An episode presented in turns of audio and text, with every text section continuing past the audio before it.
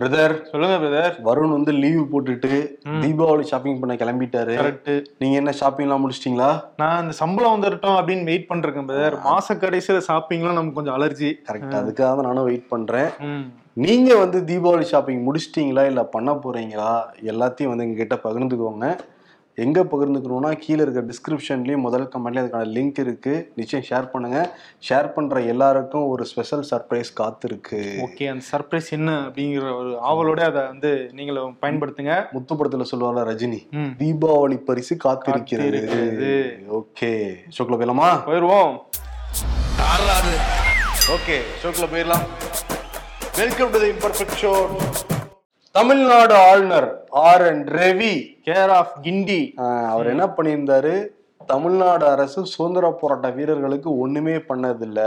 மகாத்மா காந்தி தமிழ் மண்ணில் பிறந்திருந்தாருன்னா ஒரு ஜாதிய தலைவராக மாத்தி இருப்பாங்கன்னு சொல்லிட்டு ரொம்ப கடுமையான விமர்சனங்களை முன் வச்சிருந்தாரு. நேத்தே முதலமைச்சர் மு க ஸ்டாலின் இவர்கள் எல்லாம் நடிப்பு சுதேசிகள். திடீர் குபீர் நாட்டுப்பற்றாளர்கள்னு சொல்லிட்டு விமர்சனம் பண்ணியிருந்தாரு. அதற்கு பிறகுதான் அறிக்கை எடுத்துட்டு வந்திருக்காரு டி ஆர் பாலு நாடாளுமன்ற உறுப்பினர். அந்த அறிக்கையை படிக்கிறப்ப கட்டபொம்மன் படத்துல சிவாஜி கணேசன் வந்து ஆங்கிலம் எடுத்து கேள்வி கேட்பார்ல. அப்படி இருந்துச்சு அந்த வசனங்கள் எல்லாமே அந்த அறிக்கை எல்லாமே. சட்டமன்றத்தில் நிறைவேற்றிய மசோதா மாளிகையில் குரட்டை விட்டு தூங்கி கொண்டிருக்கிறது. மக்கள் வரிப்பணத்தில் நீங்க ஊர் ஊரா சுத்திக்கிட்டு இருக்கீங்க. ம். ஆர்எஸ்எஸ் பிரதிநிதியா வந்து செயல்பட்டுக்கிட்டு இருக்கீங்க. பிஜேபியோடைய ஊதுகுழலா வந்து இருக்கீங்க. என்ன ப்ரோ இல்ல அதுவா மூமெண்ட் கொடுத்தீங்கன்னா அந்த ஃபோர்ஸ் வரும். தமிழ்நாடு இல்லை தமிழகம்னு வந்து சொன்னீங்க. சமஸ்கிருதத்தை முன் வச்சு தமிழை பின் தள்ளுனீங்க வேதங்களை பார்த்துதான் திருக்குறளே எழுதப்பட்டதுன்னு வந்து நீங்க சொன்னீங்க. ஆதாரம் இல்லாம அடுக்கடுக்கான பச்சை பொய்ய நீங்க சொல்லியிருக்கீங்கன்னு சொல்லிட்டு. தமிழ்நாட்டுல பிறந்து நம்ம தேசத்துக்காக பாடுபட்ட சுதந்திர போராட்ட வீரர்கள் எல்லாத்தையும் அவர் குறிப்பிட்டிருக்காரு. மருது சகோதரர்கள் வீரபாண்டிய கட்டபொம்மன் வேலு நாச்சியார் கப்பலோட்டிய தமிழன் திருப்பூர் குமரன் வாஞ்சிநாதன் சொல்லிட்டு அவங்க எல்லார் பேரையும் போட்டுட்டு என்னென்ன பண்ணிருக்கு இந்த அரசாங்கம்? இதுக்கு முன்னாடி இருந்த அரசாங்கம் என்னென்னலாம் நினைவு மண்டபம் இருக்கு எவ்வளவு காலேஜஸ் பேர் இருக்குங்கிறதெல்லாம் பட்டியலிட்டுட்டு ம். இதெல்லாம் எதையுமே நீங்க படிக்காம வந்து பச்சை பொய்ய நீங்க சொல்லிக்கிட்டு இருக்கீங்க நீங்க என்ன மாமனா மச்சானா அப்படின்ற மாதிரி அந்த வார்த்தை மட்டும் தான் அதுல இல்ல. ஆனா என்னன்னா அதுக்கு ஒரு தலைப்பு வந்து கொடுத்திருக்காரு. ஆளுநர் மாளிகையே அடக்கிடு வாயை அப்படின்னு. ஒருமையில பேசிட்டாரு போல இருக்கு. ஆமா. இன்னொருத்தர் கொந்தளிச்சிருவாப்புல ஆளுநருக்கு. ஆ. இதா? அதற்கு பிறகு வந்திருக்காரு. யாரு? நம்ம பொன்முடி. ஆமா. அவர் வந்து சில பாயிண்ட்ஸை என் பங்குக்கு நான் எடுத்துட்டு வரேன். ஏன்னா அவருக்கு இவருக்கு ஏற்கனவே வாய்க்காதகரா இருக்கும்ல. எங்க இருந்தாலும் பிரச்சனை நம்ம வந்து நமக்கு நேரம் வச்சுக்கணுன்ற மாதிரி அவர் நினைச்சிட்டு இருக்காரு. சங்கரையா கம்யூனிஸ்ட் தலைவர் ஒரு சுதந்திர போராட்ட தியாகியும் கூட அவரு. அவருக்கு மதுரை பல்கலைக்கழகம் வந்து கௌரவ டாக்டர் பட்டம் வந்து கொடுக்கணும்னு சொல்லி ஒரு தீர்மானம் நிறைவேற்றி ஆளுநர் வேந்தர்ன்ற அடிப்படையில அவருக்கு அனுப்பி வைக்கிறாங்க. ஆனா அந்த கோப்புகளை வந்து இன்னும் ஆளுநர் கையெழுத்து போடாம வச்சிருக்காரு. சட்டமன்றத்தில் நிறைவேற்றினதுதான் உங்களுக்கு பிரச்சனையா இருக்கு? பல்கலைக்கழகம் நிறைவேற்றினது கூடமா உங்களுக்கு பிரச்சனையா இருக்கு? உண்மையாவே நீங்க சுதந்திர தியாகிகள் மேல அக்கறை கொண்டவரா இருந்தால். அதுல கையெழுத்து போடுங்க அவருக்கு வந்து டாக்டர் பட்டம் கொடுப்போம் அப்படின்னு சொல்லிட்டு பொன்முடி இன்னைக்கு ஒரு சவால் விட்டுருக்காரு. ஆல்ரெடி கம்யூனிஸ்ட் தொடர்ந்து வலியுறுத்திக்கிட்டு இருக்காங்க டாக்டர் பட்டம் கொடுக்கணும் ஆளுநரை கண்டிச்சு அறிக்கையெல்லாம் தொடர்ந்து விட்டுட்டு தான் இருந்தாங்க. முத்தரசனா இருக்கட்டும் இல்ல பாலகிருஷ்ணனா இருக்கட்டும். ஆனா அந்த கோப்புல கையெழுத்து போடவே கிடையாது ஆளுநர். ஏன்னா நவம்பர் ரெண்டாம் தேதி இந்த பல்கலைக்கழகத்துல பட்டமளிப்பு விழா நடக்கிற மாதிரி வந்து இருக்கு. இருக்கு. இப்ப இன்னைக்கு என்ன தேதி? இருபத்தஞ்சு. இன்னும் ஏழு எட்டு நாள் கூட கிடையாது. அதெல்லாம் கிடப்புல போட்டுட்டு ஒரு சுதந்திர போராட்ட வீரர்களை பத்தி ஆளுநர் பேசுறாரு. இது ஒரு நகை முரணா தானே வந்து கண்டிப்பா. அக்டோபர் முப்பதாம் தேதி தேவர் குரு பூஜை நடக்குது. பாருங்க இப்பயும் அப்படிதான் பேசிக்கிட்டு இருக்கேன். கொஞ்சம் கொஞ்சம் கம்மி கம்மி பண்ணிக்கோ ஓகே தேவர் குரு பூஜை நடக்குது. தமிழ்நாடு முதலமைச்சர் மு க ஸ்டாலின் வந்து கிளம்பி அங்க போக போறாரு. எதிர்க்கட்சி தலைவர் எடப்பாடி பழனிசாமி அங்க வந்து போக போறாங்க. ஏன்னா மும்முரமா இப்ப எல்லாத்தையும் ரெடி பண்ணிக்கிட்டு இருக்காங்க இன்னைக்கு வந்து திண்டுக்கல் சீனிவாசன் அதிமுகவுடைய பொருளாளர் தங்க கவசத்தை வங்கியிலிருந்து எடுத்து அங்க கொடுத்துருக்காங்க. இப்போ வந்து அண்ணாமலை என்ன சொல்றாரு? நீங்க இதெல்லாம் போறதெல்லாம் கரெக்ட் தான். ஆனா இப்படி போய் போய் தான் வந்து விடுதலைக்காக போராடிய தேசிய தலைவர்களை வந்து சாதிய தலைவர்களா நீங்க மாத்தி வச்சிருக்கீங்க. அததான் ஆளுநர் சொல்றாரு. அதுல என்ன தவறு இருக்கு அப்படின்னு ஒரு வந்து போட்டு விட்டுருக்காரு. இப்படி எல்லா தலைவர்களையும் சாதிய தலைவர்களா ஆக்கி ஆக்கி எல்லாருக்கும் ஒரு குரு பூஜையை நடத்த வச்சு நடத்த வச்சு அந்த குரு பூஜை நடக்கும் போதெல்லாம் கிட்டத்தட்ட பத்தாயிரம் போலீசார் பாதுகாப்புக்கு போறாங்க. இதனாலதான் சாதிய மோதல்களே நடத்துது நடக்குது. ஆயிரத்தி தொள்ளாயிரத்தி அறுபத்தி ஏழுக்கு எப்போ திமுக ஆட்சிக்கு வந்ததோ அப்போத்துல இருந்து தேசிய தலைவர்கள் எல்லாம் சாதிய தலைவரா கன்வெர்ட் பண்ண ஆரம்பிச்சு இந்த சாதிய முதலுக்கு காரணமானவங்களே திமுக தான் அப்படின்னு சொல்லிட்டு அண்ணாமலை ஒரு குற்றச்சாட்டு வைக்கிறாரு. வைக்கிறாரு. இன்னொரு பக்கம் என்னன்னா எடப்பாடி பழனிசாமி கேள்விக்கிட்டு இருக்காங்க இந்த ஆரியமும் திராவிடமும் தொடர்ந்து சண்டை போட்டுக்கிட்டே இருக்காங்க உங்க கருத்து என்னங்க அப்படின்ட்டு. அதுக்கு எடப்பாடி பழனிசாமி சொன்ன ஒரே தான். அதுக்கெல்லாம் புராணம் தெரிஞ்சிருக்கணுங்க அப்படிங்கிறப்ப நான் அந்த அளவுக்கு படிச்சதும் கிடையாது. ஆளுநர் சொன்னானா நீ அவர்கிட்ட கேட்டுக்கங்க. நான் இதை பத்தி பதில் சொல்ல முடியாது. நமக்கு தெரிஞ்சதெல்லாம் வந்து சேக்கிரார் எழுதிய கம்பராமாயணம். மட்டும்தான். அதை பத்தி தான் நீ கேள்வி கேட்டா நான் பதில் சொல்ல தயாரா இருக்கேன். இந்த ஆரியம் திராவிடத்தை பத்தி எல்லாம் கேட்காதீங்க. நல்லா ஸ்காலர் டபிக் கேளுங்கன்னு சொல்லியிருக்காரு. என்ன ஒரு கவனிக்க வேண்டிய விஷயம்னா அண்ணா திமுக அண்ணா பேரை வச்சிருக்கிற கட்சி அண்ணா எழுதின ஆரியமாயி அப்படின்ற ஒரு புக்கு எழுதினது கூட அவருக்கு தெரியல. புராணம்ங்கிறாரு அவரு. ஏங்க அவரு தான் இப்ப திரும்பி தான் சொல்ல வேண்டியது இருக்கு. அவருக்கு தெரிந்த ஒரே புத்தகம் சேக்கிரார் எழுதிய கம்பராமாயணம். அவர்கிட்ட போய் நீங்க ஆரியமாயி அண்ணா எழுதின புக்கெல்லாம் சொன்னீங்கன்னா அப்புறம் என்ன இதாகுது அவர் வேற யாரோ அப்போ இருந்தாரு அந்த காலத்துல இருந்தாரு ஏதோ எழுதிட்டு இருந்தாரு. அதெல்லாம் நாங்க படிச்சுட்டு இருக்க முடியுமா. அப்படின்ற மாதிரி இருக்காரு அவரு. இன்னொரு பக்கம் என்னன்னா அண்ணாமலை கிட்ட எடப்பாடி பழனிசாமி நாங்க பிஎம் கேண்டிடேட்டா பாக்குறோம்னு சொல்லிட்டு முன்னாள் அமைச்சர் ஒருத்தர் சொல்லியிருக்காரு. அதை என்ன நினைக்கிறீங்கன்னு கேட்ட உடனே அவருக்கு சிரிப்பு வந்துருச்சு அண்ணாமலைக்கு. சிரிப்பு வந்துட்டு நான் இதை பத்தி பேச விரும்பலைங்கன்னா. என்னோட சிரிப்பா உங்களுக்கு பதிலா வந்து இருந்துக்கிட்டோம் ஆனா ஒண்ணு நான் சொல்லிக்கிறேன். பிரதமர் போஸ்ட்ங்கிறது ரொம்ப ஒரு முக்கியமான போஸ்ட் அதுக்குன்னு பல தகுதிகள் வேணும். சில பேர் ஆசைப்படுறாங்கன்னு சொல்லிட்டு இது எனக்கு என்னமோ எடப்பாடி பார்த்து சொன்ன மாதிரியே எனக்கு தெரியல. வேற யாரோ ஒருத்தரை சொல்ற மாதிரியே இருக்கே. இருக்கலாம் இருக்கலாம். அவர் அது மட்டுமா சொல்லியிருக்காரு. ஆளுநர் ஆர் என் ரவிய எந்நேரம் பார்த்தாலும் திட்டுறதே திமுகவுக்கு வேலையா கிடக்கு. அதை நான் வன்மையா கண்டிக்கிறேன். டிஆர் போலு பேசினார்ல கோவம் வந்துருச்சுல அவருக்கு அண்ணாமலைக்கு. ஒருமையில பேசுறத வந்து நீங்க வந்து இந்த ம- அந்த வேலையெல்லாம் கை விட்டுருங்க. ஆளுநர் கேட்டா அதுக்கு பதில் சொல்லுங்க. தப்பா இருக்குன்னு சொன்னீங்கன்னா அந்த டேட்டாவை காட்டுங்க நாங்க திருத்திக்கிறோம். அப்ப நீங்க தப்பா தான் சொல்லுவீங்களா? அப்படின்னு ஒரு கேள்வி வருதுல நமக்கு. அது அண்ணாமலை எப்பயே சரியா சொல்லியிருக்காரு. இருபதாயிரம் புக்கு புத்தகம் ரெண்டு லட்சம் கேஸ் தப்புன்னு சொன்னா கூட ஏத்துக்க மாட்டாரு. இருபதாயிரம் புக்கு படிச்சேன். படிச்சேன் பாரு. சத்தியமா சொல்றேன் சார் இதை நான் ஹாபிக்காக பண்ணல. ஹண்ட்ரட் பர்சன்ட் ப்ரொஃபஷனல் அப்படின்னு ஒரு மாடுலேஷன் மட்டும் மிஸ்ஸிங் ஆகுது ப்ரோ சத்தியமா சொல்றேன் சாரி இது ஹாபி அல்ல. ஹண்ட்ரட் பர்சன்டேஜ் ப்ரொஃபஷனல் ஆன சூப்பர். அதான் விநாயகம் இருக்காருல்ல ஆமா. என்னோட டோன்ல சொன்னேன். நீங்க விநாயகம் டோன்லயே வந்து சொல்லியிருக்கீங்க. ஜெயிலர் படத்துல நடிச்ச வில்லன் இவர் வச்சு இப்ப கேரளா ஃபுல்லா டாக்கு என்ன காரணம்னா இவர் மனைவி கூட வந்து சண்டை போட்டு இருந்திருக்காரு. சரி. காலூர் வந்து பகுதியில சண்டை போட்டவனே காவல்துறைக்கு அந்த இன்ஃபர்மேஷன் பேரு காவல்துறையில இருந்து ஃபோன் பண்ணிருக்காங்க. ம். ஃபோன் பண்ணது மட்டும் இல்லாம மஃப்டியில ஒரு லேடி போலீஸ் ம். அந்த லேடி போலீஸ்கிட்ட வந்து ஜெயிலர் விநாயகம் வந்து சண்டை போட்டிருக்காரு.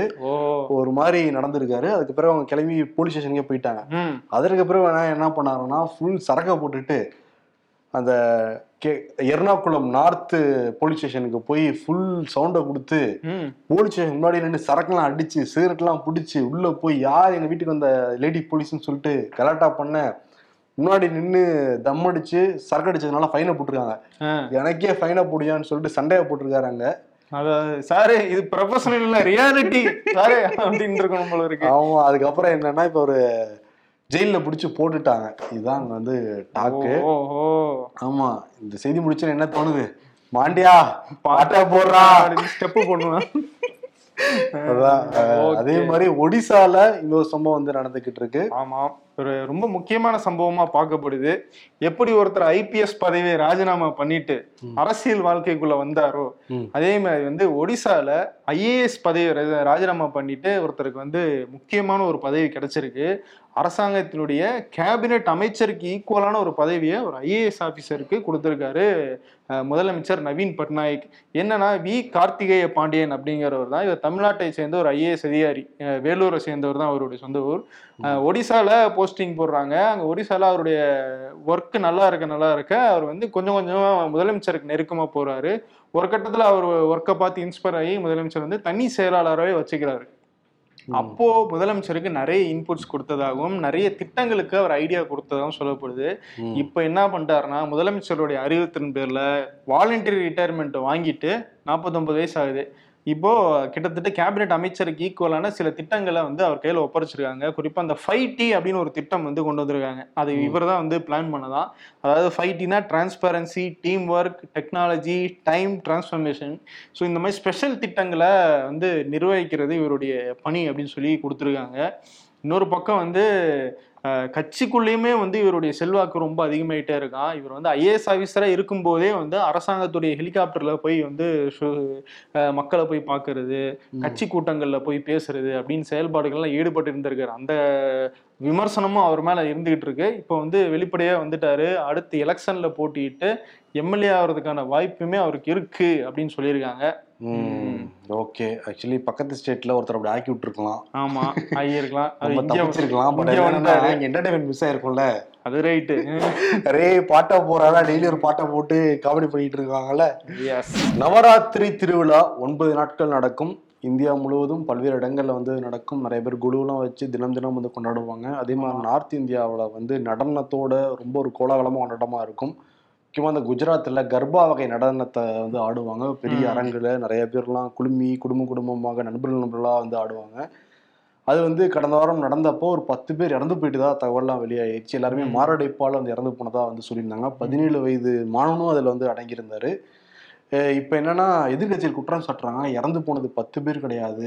இருபத்தி ரெண்டு பேருக்கும் மேல அந்த மாநிலத்தில் முழுவதும் இறந்து போயிருக்காங்க. எப்படி கொரோனா காலத்துல வந்து இறப்பு எண்ணிக்கை கம்மியா காமிச்சாங்களோ அதே மாதிரி இப்போ இறப்பு எண்ணிக்கையை இந்த அரசாங்கம் கம்மியா காமிக்கிறாங்க அப்படின்னு சொல்றாங்க. இது ஏன் கம்மியா காக்கணும்? இதுல காட்டுறதுக்கு என்ன இருக்கு? அதான் அதுலயும் இருந்து சொல்றாங்க. அதுல போதிய போதிய பாதுகாப்பு கிடையாது அந்த இடத்துல. ஆம்புலன்ஸ் வசதிகள் இல்ல. இல்ல. அதனால இது அரசாங்கத்துடைய குறைபாடு தான் அப்படின்றாங்க. ஏன்னா அந்த சுகாதாரத்துறை அமைச்சர் கேள்வி கேட்கிறப்பவே ஒரு பாதியில இந்த பிரஸ் மீட்ல இருந்து கிளம்பி எல்லாம் போறாரு. அப்ப அந்த அரசாங்கத்துல தவறு இருக்குங்கிறதா எதிர்க்கட்சிகள் குற்றச்சாட்டா வந்து வைக்கிறாங்க. ஓஹோஹோ. இன்னொரு பக்கம் வந்து நவராத்திரி ஒட்டி இந்த தசரா திருவிழாவும் நடக்கும் பல்வேறு பகுதிகளில். டெல்லியில நடந்த தசரா திருவிழால பிரதமர் மோடி அம்பு விட வந்து ராவணன் மேல அம்பு விட்டு வதம் செஞ்சு அந்த இதெல்லாம் வந்து பண்ணியிருக்காரு. அவர் அம்பு விடல bro. அவர் அம்பு இப்படி எடுத்து இப்படிதான் வச்சா அது கீழே அது முன்னாடி. கிராபிக்ஸ்ல நம்ம வந்து போற மாதிரி கற்பனை பண்ணிக்க வேண்டியதான் ஆமா. சோ பண்ணியிருக்காரு. அந்த நிகழ்ச்சியில வந்து குடியரசுத் தலைவர் திரௌபதி முர்மு அதுக்கெல்லாம் கூப்பிட்டாரு பாருங்க. நாடாளுமன்றத்துக்கு கூப்பிட மாட்டோம். தசரா கூப்பிட்டுருக்கோம். அதுவே பெரிய விஷயம் அது தான் ஏன்னா ராவணன் மேல அம்பு விடுற நிகழ்ச்சியில் அதுக்கெல்லாம் அதனால கூப்பிடுவாங்க. குறியீடு அது பின்னாடி இருக்குல்ல. அதான விஷயம். அதே மாதிரி பல்வேறு இடங்கள் நடந்ததுல சோனியா காந்தி இன்னொரு இடத்துல தசரா வந்து பங்கேற்று இருக்காங்க ம். அதுல அவங்களுக்கு வந்து ஒரு ராமாயண புக்கை வந்து பரிசு கொடுத்துருக்காங்க. அந்த புக்கை அவங்க வாங்கும் போது எல்லாம் வந்து ஜெய் ஸ்ரீராம் அப்படின்ற கோஷம் போட்டவுடனே அவங்களுக்கு ஒரு மாதிரி ஆயிருச்சு அந்த இடத்துல. ஆனா என்னன்னா அந்த காங்கிரஸோட ட்விட்டர் பக்கத்துல அந்த எக்ஸ் தளத்துல வந்து அத சியாராமன் தான் குறிப்பிடுறாங்க. சியாராம். ஓஹோ சீதா முன் வச்சு அவங்க அரசியல் அவங்க. பண்றாங்களாம் காங்கிரஸ்? முதல்ல ஜெய் ஸ்ரீராம் தான் வடக்குல எல்லாம் சொல்லிக்கிட்டு இருக்காங்க. ஆமா. அதே மாதிரி நம்ம கொஞ்சம் கிழக்கு நோக்கி நோக்கி போனோம்னு வைங்களேன் மிசோரம்ல அடுத்து கொஞ்ச நாள்ல வந்து தேர்தல் நடக்க இருக்கு. அங்க ஆட்சியில இருக்கிறது மிசோ தேசிய முன்னணி. அவங்க வந்து பாஜகவுடைய கூட்டணியில இருக்காங்க. ஆனா இப்போ இந்த தேர்தல் வராத ஒட்டி பிரதமர் வந்து அங்க பிரச்சாரத்துக்கு போக இருக்காராம் ஆனா ம- மிசோரமுடைய முதலமைச்சர் ஜோரம் தங்கா அவர் என்ன சொல்லியிருக்காருன்னா பாஜக எங்க கூட்டணி கட்சியா இருந்தாலும் பிரதமரோட போய் நான் பிரச்சார மேடையில நிக்க மா நிக்க போறது கிடையாது. ஏன் அப்படின்னு கேட்டா மணிப்பூரில் நிறைய கிறிஸ்துவ தேவாலயங்கள் தாக்கப்பட்டுச்சு. மிசோரம்லேயும் நிறைய கிறிஸ்துவர்கள் இருக்காங்க. ஸோ அந்த நேரத்தில் பெரிய நடவடிக்கை எதுவும் இல்லை அப்படின்றதுனால ஜென்ரலாகவே வந்து பிஜேபிக்கு எதிராகவும் பிரதமர் மோடிக்கு எதிராகவும் மிசோரமில் ஒரு அலை வந்து வீச ஆரம்பிச்சிருக்கு. இந்த நேரத்தில் நான் போய் பிரதமர் மோடியோட போய் நின்னனா எனது நமக்கு வந்து ஓட்டில் பாதிப்பு வரும் அப்படின்றனால அவர் வந்து நிற்க மாட்டேன்னு சொல்லிட்டு கட்சியினர் கிட்டலாம் சொல்லியிருக்காராம். ஸோ பிரதமர் ஒரு பக்கம் வந்து அஹ், பிரச்சாரம் பண்ணுவாரு. இவர் தனியா வந்து பிரச்சாரம் பண்ணுவாராம் ஆனா இவங்க கூட்டணியில இருக்காங்களா இல்லையா அப்படிங்கிறது போக போக தான் தெரியும் அப்படின்றாங்க. ஒரு பிரதமர் மோடி பக்கத்துல யாருமே உட்கார மாட்டேங்கிறாங்க நிக்க மாட்டேங்கிறாங்க. இப்பதான் ஒருத்தர் உட்கார்ந்துட்டு வந்தாரு. இனிமேட்டு நான் உட்கார மாட்டேன் கம்ப்ளீட்டா உட்கார மாட்டேன். என்னால உட்கார மாட்டேன்னு சொல்லிட்டு இருக்கிற எடப்பாடி பழனிசாமி ஆமா. எல்லாம் வந்து விலகிட்டே இருக்காங்க. கணக்கு பண்ணி பார்த்தா சவுத்துலயும் சரி நார்த்லயும் சரி நிறைய விலகல் வந்து சமீப காலங்கள்ல நடந்துகிட்டே இருக்கு. ஒரு நெருங்கிய நண்பன் உண்மையான நண்பன்கிறத பிஜேபி கிடையவே கிடையாது. ஏன்னா உண்மையான நண்பன் நெருங்கிய நண்பன் சொல்லிட்டு உங்க நண்பனோட முதுகிலே சரக்கு சரக்குன்னு கத்திய இறக்கணும் நாங்க உங்க முதுகுல ஏறி பயணிப்போம். போதும் நம்ம குத்தி விட்டு இறங்கிரும் அப்படின்றது அவங்க பாலிசியா இருக்கு. எந்த நண்பர் தான் கூட நிப்பாரு. நம்ம இதுல வாழ்க்கை படமே வந்து அடங்கி இருக்கு சரி இன்னொரு பக்கம் வந்து இந்த கர்நாடகா ஆட்சியை வந்து இழந்திருக்கு பாஜக. முக்கியமா எலெக்ஷனுக்கு ஒரு வருடத்துக்கு முன்னாடி இந்த ஹிஜாப் பிரச்சனையை பெரிய லெவல்ல பிஜேபி எடுத்துட்டு போனாங்க. இப்ப காங்கிரஸ் கவர்மெண்ட் மாறினதுனால. இஸ்லாமிய மாணவிகள் அவங்க விருப்பப்படுற மாதிரி வந்து எக்ஸாம் எழுதலாம். ஐ மீன் ஹிஜாப் அணிஞ்சிட்டு கூட அவங்க விருப்பப்பட்டா எக்ஸாம் எழுதலாங்கிறத வந்து அறிவிப்பா வெளியிட்டிருக்காங்க. ஓகே. நல்ல அதாவது விஷயம் பிஜேபி பண்ண வேலைகளை வேணான்னு நான் இந்த கண்ட்ரோல் இசட் கொடுத்து பழைய நிலைமைக்கு ஆக்குனாலே வந்து அங்க கவர்மெண்ட்டுக்கு நல்ல பேர் கிடைக்கும் போல இருக்கு. அவ்வளவு வேலையை பார்த்துருக்காங்க. ஒருத்தங்க கூட்டணிக்கு இந்தியான்னு பேர் வச்சாலும் வச்சாங்க பிஜேபி பயங்கர தொந்தரவு பண்ணுது போல இருக்கு. நாங்க வந்து இந்தியா நாட்டோட பேரே பாரத்னு மாத்தணும் அப்படின்னாங்க. இப்ப அடுத்தது என்ன கொண்டு வந்திருக்காங்கன்னா சிபிஎஸ்இ பாட புத்தகங்கள்ல இந்தியான்னு எங்கெங்கெல்லாம் வருதோ அதை ஃபுல்லா பாரத்னு மாத்துங்க அப்படின்னு சொல்லிட்டு சிபிஎஸ்சியினுடைய அந்த வாரியமான என்சிஇஆர்டி வந்து ஒரு பரிந்துரையை பண்ணியிருக்காங்களாம். ம். விரைவில் எல்லாத்தையும் கரெக்ட் பண்ண வாய்ப்பு இருக்குன்றாங்க. இப்போ முதல்ல பாடப்புத்தகத்துல மாத்துவாங்க அடுத்த டைம் எலெக்ஷன்ல ஜெயிச்சு வந்துட்டாங்கன்னு வச்சுக்கோங்களேன். நம்ம Aadhaar card passport income tax எல்லா இடங்களையும் அந்த இது மாத்துற மாதிரி இருக்கும். Pan card. ஓகே ஒரு முடிவோட தான் இருக்காங்க அவங்க. ஆமா. இஸ்ரேலுக்கும் பாலஸ்தீனத்துக்குமான அந்த மோதல் முக்கியமா. பாலஸ்தீனத்தில் இருக்கிற அந்த ஹமாஸுக்குமான அந்த மோதல் வந்து நாலு நாள் அதிகமாயிட்டு தான் இருக்கு. கண்மூடித்தனமாக தொடர்ந்து தாக்குதல் நடத்திக்கிட்டே இருக்காங்க. இஸ்ரேல் ராணுவம் வந்து ஹமாஸ் மேல பாலஸ்தீன மக்கள் மேல. இல்லைன்னா ஹமாஸ் வந்து ஒரு இரநூறு பிணைய கைதிகளை பிடிச்சி வச்சிருந்தாங்க. அதுல பாதி பேர் வெளிநாட்டினவரும் வந்து இருந்தாங்க. இப்போ வந்து ஐநா வந்து என்ன சொன்னாங்க? பக்கத்தில் இருக்க பாலஸ்தீனுக்கு சப்போர்ட் பண்ண நாடுகள் என்ன சொல்லியிருந்தாங்கன்னா பாலஸ்தீன மக்கள் வந்து உணவு குடிநீர் போதிய மருத்துவ உபகரணங்கள் மருத்துவ வசதி எதுவுமே இல்லாமல் இருக்காங்க. அவங்களுக்கு நாங்கள் அனுப்பணும் அப்படின்னு சொல்லியிருந்தாங்க. அதுக்கு வந்து ஒரு நிபந்தனை வச்சுருந்தாங்க ஹமாஸ் கிட்ட. பிணைய கைதிகளை நீங்கள் விடுவிக்கணும். விடுவிச்சீங்கன்னா உங்களுக்கு எல்லாமே நாங்கள் பண்ணுவோம் அப்படிங்கிற மாதிரி சொல்லியிருந்தாங்க. நேற்று வந்து ரெண்டு அமெரிக்க பார்ட்டிகளை வந்து ஹமாஸ் வந்து விடுவிச்சிருக்காங்க. எண்பத்தஞ்சு வயசு இருபத்தொன்பது வயசு. ஓகே. விடுவிச்சதுனால இப்போ வந்து இருபது லாரிகள்ல மருத்துவ உபகரணங்கள் உணவுப் பொருட்கள் நீர் எல்லாமே வந்து பாலஸ்தீனத்துக்கு வந்து போய்கிட்டு இருக்கான் இப்போ ஒவ்வொரு பிணை கைதிகளும் நீங்க விட விட விட இந்த மாதிரி நாங்க அனுப்புவோம் அப்படிங்கறதான் இஸ்ரேல் தரப்புல இருந்து சொல்றாங்க. ம். ஆனா இஸ்ரேல் வந்து கடும் தாக்குதல் வந்து நடத்திக்கிட்டு இருக்காங்க. நேத்து மட்டுமே பாலஸ்தீனத்துல ஏழ்நூறுக்கும் மேற்பட்டவங்க வந்து இறந்து போயிருக்காங்க. அந்த காட்சிகள்லாம் பார்க்கவே இல்லை. அவ்வளவு கொடூரமா வந்து இருக்கு. ஒரு சூப்பர் மார்க்கெட்ல வந்து அந்த பதற்ற நிலையில இருக்கிற பொருட்களை வாங்கலாம் அப்படின்னு சொல்லிட்டு சூப்பர் மார்க்கெட்ல நின்றுட்டு இருக்காங்க. அப்படியே அந்த சூப்பர் மார்க்கெட்ல வந்து ஒரு குண்டு வந்து விழுகுது. ரொம்ப மோசமான காட்சியா இருந்தது. கொத்தா ஒரு அந்த இடத்துல ஒரு ஐம்பது பேர் நின்றுருப்பாங்க. ஐம்பது பேரும் வந்து உயிரோட இருப்பாங்களா அப்படின்றது பெரிய கேள்வியா இருந்துட்டு இருக்கு. ம். ஆனா உலக நாடின் தலைவர்கள் பலர் வந்து என்ன சொல்லியிருந்தாங்கன்னா இஸ்ரேலுக்கு ஆதரவா நின்றுட்டு இருந்தாங்க.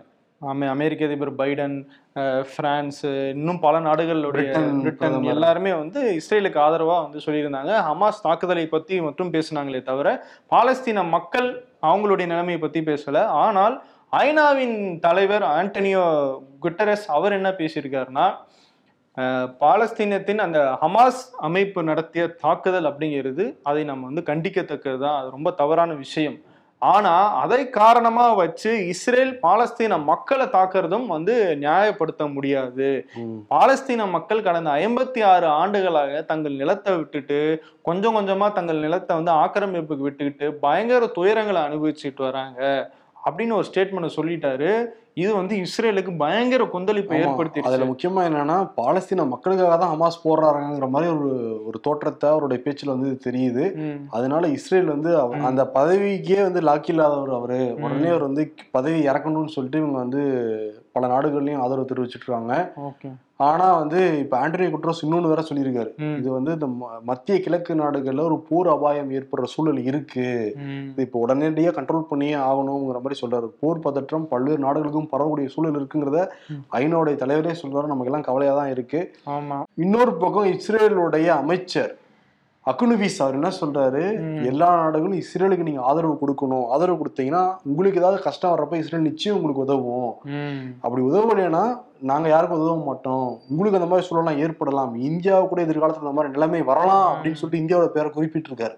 ஓஹோ ஹோ ஹோ நாங்க நல்லாத்தானா இருக்கோம். அதான் அப்ப எல்லாருக்கும் உறுத்திக்கிட்டே இருக்குன்னு நினைக்கிறேன். ஆமா.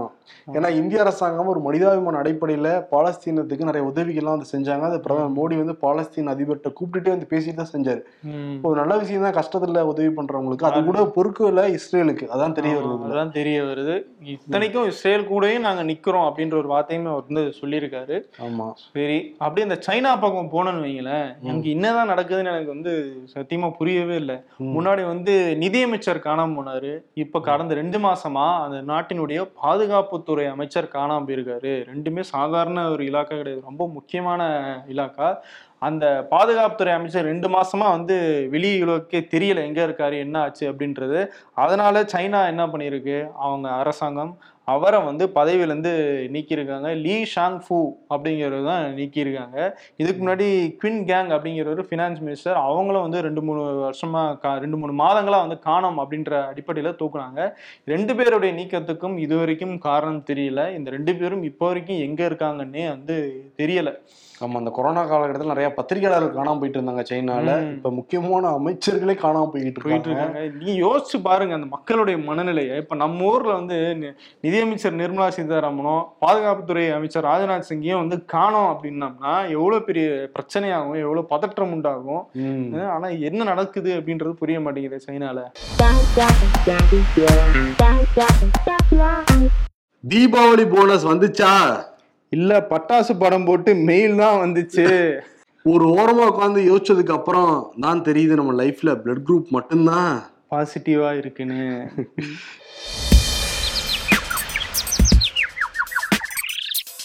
முன்னொரு காலத்தில் தீபாவளிக்கு வீட்டில் ஒரு மாதத்துக்கு முன்பே பலகாரம் செய்ய ஆரம்பித்தார்கள் என்றால் உங்களால் நம்ப முடியுமா?